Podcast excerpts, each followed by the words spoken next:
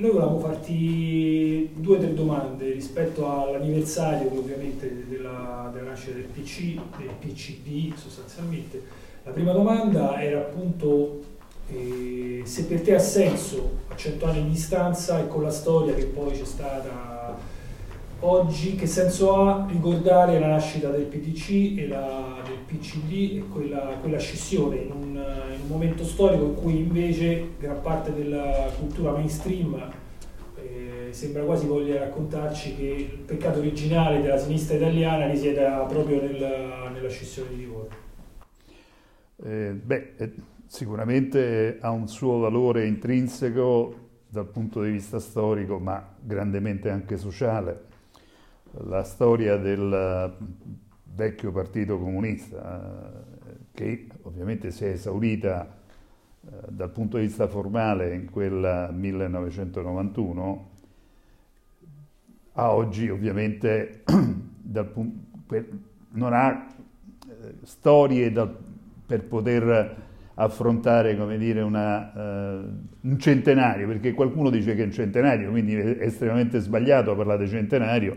si parla da, di, di, di, una scadenza nel momento in cui è permanente ancora l'oggetto, ma l'oggetto è sciolto ovviamente eccetera.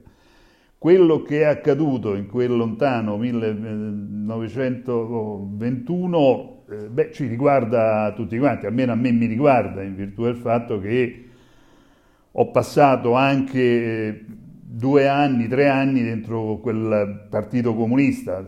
eh, nel tempo in cui è stato 1967-70 io ho avuto vari incarichi, ho svolto varie attività e ho mantenuto quella caratteristica che eh, avevo, come dire, appreso eh, dalla letteratura, eh, dal, dal grancismo, dai compagni più vecchi di me, eh, della necessità dire, di cambiare questa società, stante il fatto che eh, la società capitalistica era quella che era, insomma, una forma opprimente, eh, una forma eh, che non da, poteva dare soddisfazione alle classi meno abbienti e quant'altro. E dunque eh, mi riguarda completamente quella storia eh, iniziale, quella storia che almeno per me arriva eh, fino appunto a quella uh, necessità di rompere con quel partito comunista che mi ha riguardato, quindi in quegli anni 1970 io ho fatto parte della diaspora da, inizialmente del manifesto e poi dal manifesto direttamente a costruire quello che eh, è l'autonomia operaia romana. Eh, e beh, in quel contesto eh, ovviamente ho vissuto eh, quegli anni in modo tale da poter affrontare quello che è stata la storia eh, del Partito Comunista delle origini e poi confrontarlo con quello che veniva avanti in quegli anni importantissimi, quelli del 1967, 68, 69, tra insorgenza del movimento studentesco insorgenza operaia e poi ovviamente lo stragismo di Stato che ha imposto una velocizzazione a tutti i processi eh, storico-sociali qui in Italia. Per me è stata una velocità inaudita, ci ho giocato gran parte della mia gioventù, eh, ho dato, eh, come dire, ho ricevuto moltissimo da questo confronto, ho, capito, come dire, l'esaurimento di un processo eh, storico che era nato perché soprattutto c'è stata una dirigenza fallace dentro, tramandata negli anni ovviamente di quel partito comunista e che necessitava, come dire, eh, una svolta e a me è sembrato che la prosecuzione delle battaglie che noi abbiamo posto in piedi, quella eh, necessità eh, di esaurire i bisogni proletari e dargli un senso dal punto di vista teorico per cambiare la società, fosse la prosecuzione del comunismo, cioè della, dell'approccio alla società comunista. Insomma. Poi eh, se dovevi identificarlo in una sigla Partito Comunista o eh, piuttosto in quella eh, frangenza temporanea, chiamarla autonomia operaia o oggi ovviamente pensare a uh, co- cosa possa essere ovviamente una forma organizzativa comunista ovviamente, tutto è un processo in virtù del fatto che ho sempre capito e concepito che eh, la, la, forma organizzativa è uno strumento, è un mezzo ovviamente eccetera per arrivare a un fine che è quella della società eh, liberata ovviamente dai processi profittuali capitalistici. Insomma. Quindi mi appartiene e penso che la uh, necessità di uh, realizzare uh, il comunismo è tuttora attuale. Non fosse nient'altro, viviamo sotto l'egida ovviamente di una società capitalistica che ha tradito tutte le presunte promesse che a qualcuno ha fatto, ovviamente a qualcuno c'è cascato dentro questa società, e che ci troviamo in un'iperbole, eh, quella della globalizzazione, della finanziarizzazione del capitale, che eh, rende ancora più poveri di come si era poveri, come dire, al momento della nascita del Partito Comunista del 1921. Per cui credo che eh, ci sia tutta l'attualità eh, della necessità del comunismo, eh, salvo ovviamente costruire le soggettività, perché senza le soggettività eh, ovviamente la cosa si perde per strada, e eh, sulla soggettività pesa sicuramente anche la storia eh, di quel partito comunista e dei partiti comunisti in Europa in particolare, eccetera, con tutti i disastri che hanno vissuto e combinato da questo punto di vista. Per cui ricostruire una soggettività che si richiama al comunismo non è cosa facile eh, nel XXI secolo, ma ce ne sono tutte le possibilità in virtù della negazione e dei bisogni primari, ovviamente, della quella società di liberi uguali a cui vorremmo aspirare. Tu ovviamente, come, come dicevi, come ci hai detto prima, sei stato anche protagonista di un decennio particolare tra qui a Roma e anche a livello nazionale, un decennio diciamo, dove il conflitto di classe eh, ha raggiunto forse l'acme dal, dal dopoguerra in poi. Qual è stata, visto che sei stato appunto oltre che, osserv- cioè, diciamo così, oltre che osservatore, oltre ad aver analizzato, qual è stato il rapporto eh, che in quel decennio particolare poi ha il PC con i movimenti che nascono a sinistra del PC? Un rapporto fu anche non solo di confronto ma soprattutto di scontro insomma, eh, sì, dici bene, soprattutto di scontro in virtù del fatto che quel partito comunista, quel PC, ha visto, ma non solamente nei nostri confronti, ma a, eh, a partire eh, dalla vicenda appunto dell'insorgenza dei movimenti, la nemicità soprattutto alla sua sinistra. E questo è quello che l'ha caratterizzato eh, fino nella sua vicenda conclusiva. Se pensiamo che eh, dopo eh, quel 1967-68, quando segretario del Partito Comunista, un po' prima, diventa un combattente, Luigi Longo, che ovviamente eh, fa parte delle brigate internazionali in Spagna e quindi non è molto ben visto eh, dall'APCUS eh, sovietico da questo punto di vista e che mantiene aperta una contraddizione, quella vecchia contraddizione eh, che si è posto il Partito Comunista dell'epoca eh, il, tra eh, democrazia e socialismo, sempre però regredendo verso la democrazia borghese piuttosto che eh, progredire verso forme almeno eh, socialiste da questo punto di vista,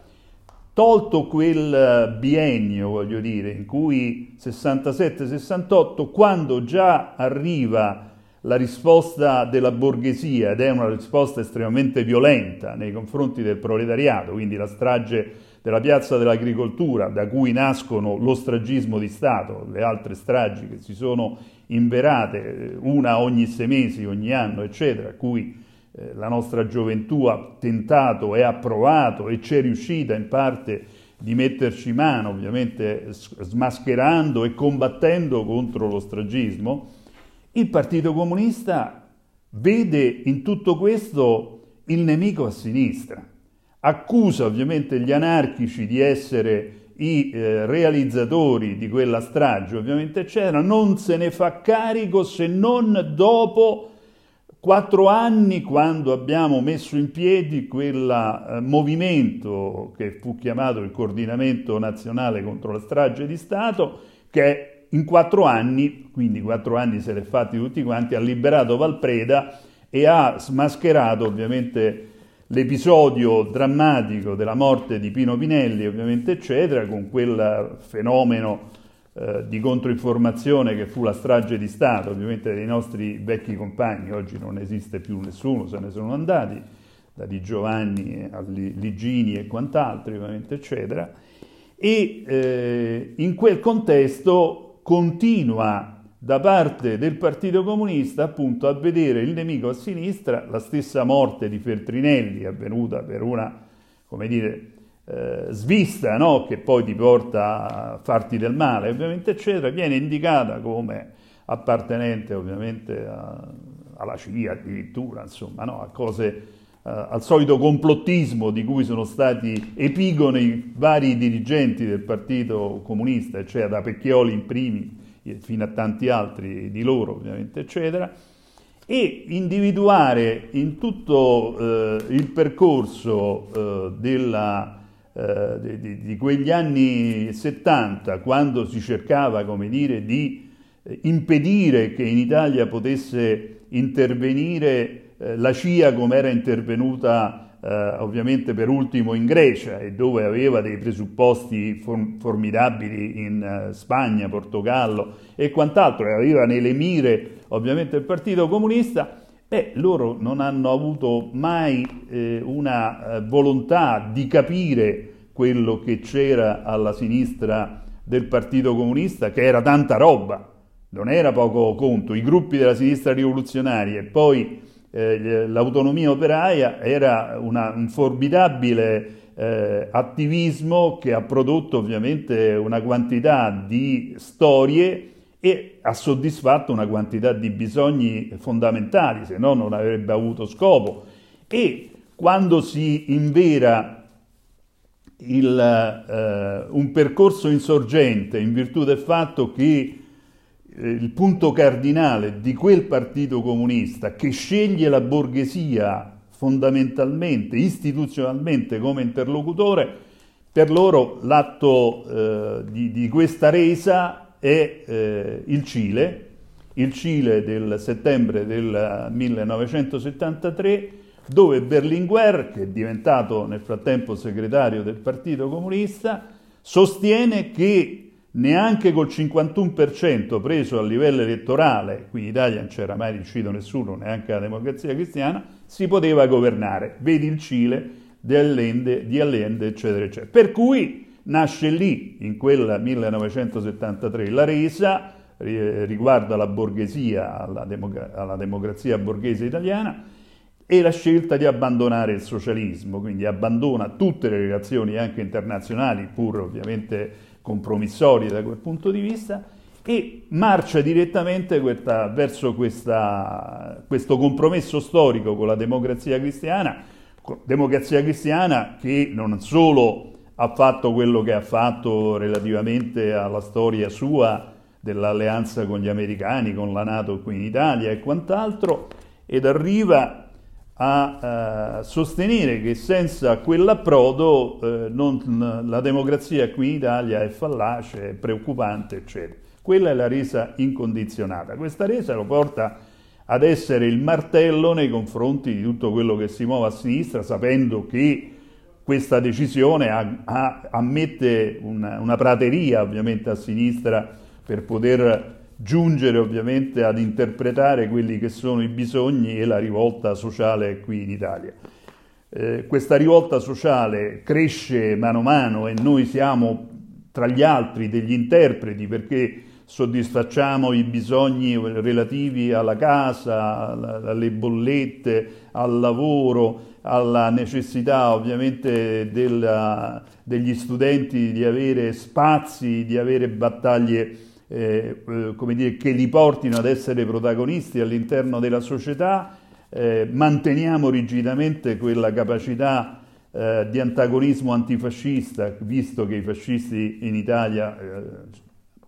per la storia italiana ovviamente, continuavano ad esserci e visto che l'Italia post eh, fascista, quella repubblicana, i conti con la storia del fascismo non li aveva e non li ha ancora fatti eh, definitivamente, bene,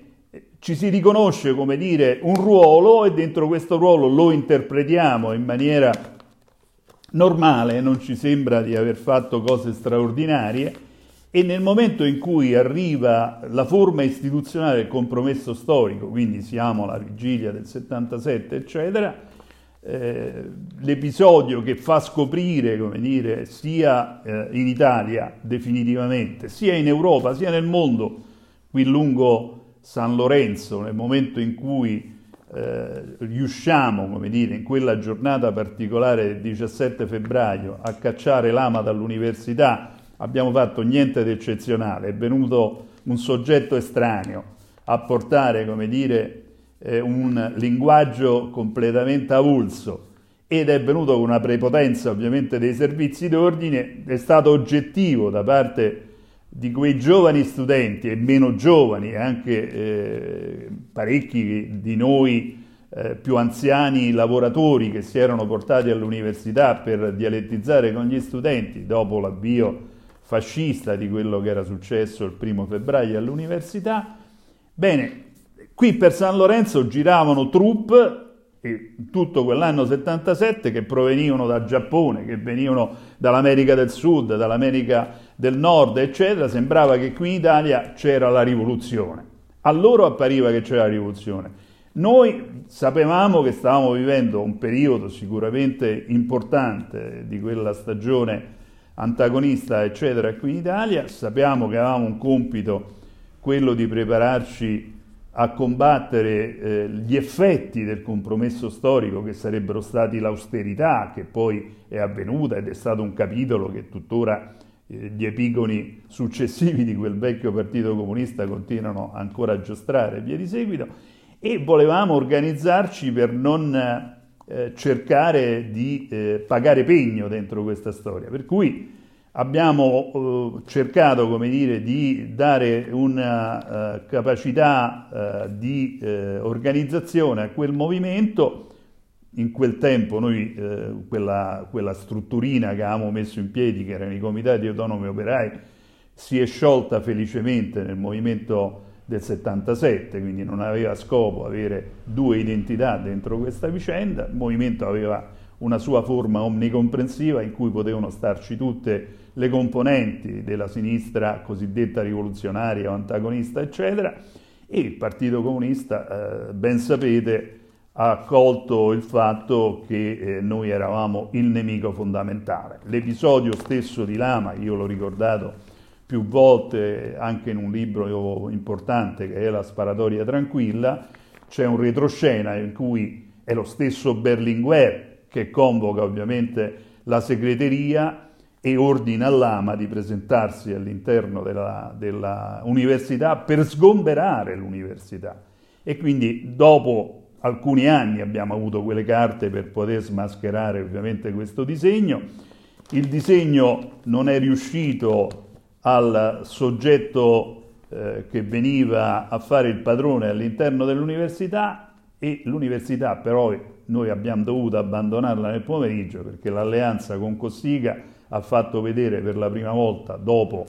eh, gli anni del 1960, in quel 1960 romano, i carri armati davanti all'università. La stessa storia si ripete più tardi a, marzo, ovviamente a Bologna. Bologna è presa in stato d'assedio dopo la rivolta all'uccisione di Francesco Lorusso i carri armati li ritroviamo il giorno di Giorgiana Masi, quando il 12 maggio appunto viene uccisa Giorgiana. E eh, abbiamo dato dimostrazione comunque sia di quello che era il Partito Comunista che vedeva sempre alla sua sinistra il, il nemico principale da sconfiggere, in questo caso non essendo ancora al governo, di mettere tutti quanti in galera e ce l'aveva la, la intenzione. Eh, i, gli editoriali dell'unità titolavano fascisti vestiti di rosso, eravamo ovviamente noi, eh, e poi epiteti nei confronti di Daniele Pifano, eh, Pecchioli che scriveva a Iosa che bisognava chiudere tutte le sedi dell'antagonismo, eccetera, cosa che hanno poi fatto il 7 novembre, anniversario della rivoluzione russa, qui a Via dei Volsci, eccetera, e noi abbiamo continuato imperterriti a mantenere le nostre attività occupando tutte le sedi di, di, di Via dei Volsci, compreso quelle abitative per il proletariato qui di San Lorenzo. E, e questo, eh, quando è arrivato quel settembre, eh, arrivando a Bologna, praticamente Bologna ha vissuto un'invasione eh, che ha portato eh, tre giorni di dibattito, di discussione tra la linea di massa e una linea ovviamente in cui già le Brigate Rosse tentavano di indicare ovviamente un'insorgenza armata eh, in questo tipo di società. Beh, noi l'abbiamo visto, la, la considerazione principale eh, del Partito Comunista dell'epoca che eh, ha, ha, ha, cercato di metterci immediatamente non solo ai margini, ma eh, di eh, toglierci di mezzo direttamente portandoci in galera. Non gli è bastato tutto questo, io in particolare, ma altri dieci compagni eh, ex di Via dei Volsci, siamo stati chiamati per essere spediti al confino e quindi si è riverberato tutto quello che faceva il fascismo nei confronti degli, degli antifascisti, il PC l'ha utilizzato nei confronti degli antagonisti. Eh, abbiamo, siamo riusciti a ribattere con grandi manifestazioni, ce ne fu una con 50.000 persone a Piazza del Popolo contro l'andata al confino, siamo riusciti a, a ribattere questa andata al confino, eh, come dire, entrando nelle contraddizioni del sistema borghese che abbiamo in quel lontano 1980 poi eh, fatto cancellare quello che era il confino che ancora dopo gli anni del ventennio fascista veniva mantenuto dalla Repubblica fino al 1980. Quindi abbiamo fatto cancellare quel tipo di confino, oggi ancora è possibile in Italia che vengano spediti eh, coloro i quali danno fastidio politicamente, eccetera, al confino, ma sono molto più precisati i modi, ovviamente, per cui è veramente un limite massimo per poter eh, fare a meno, come dire, di coloro i quali che danno fastidio. Beh,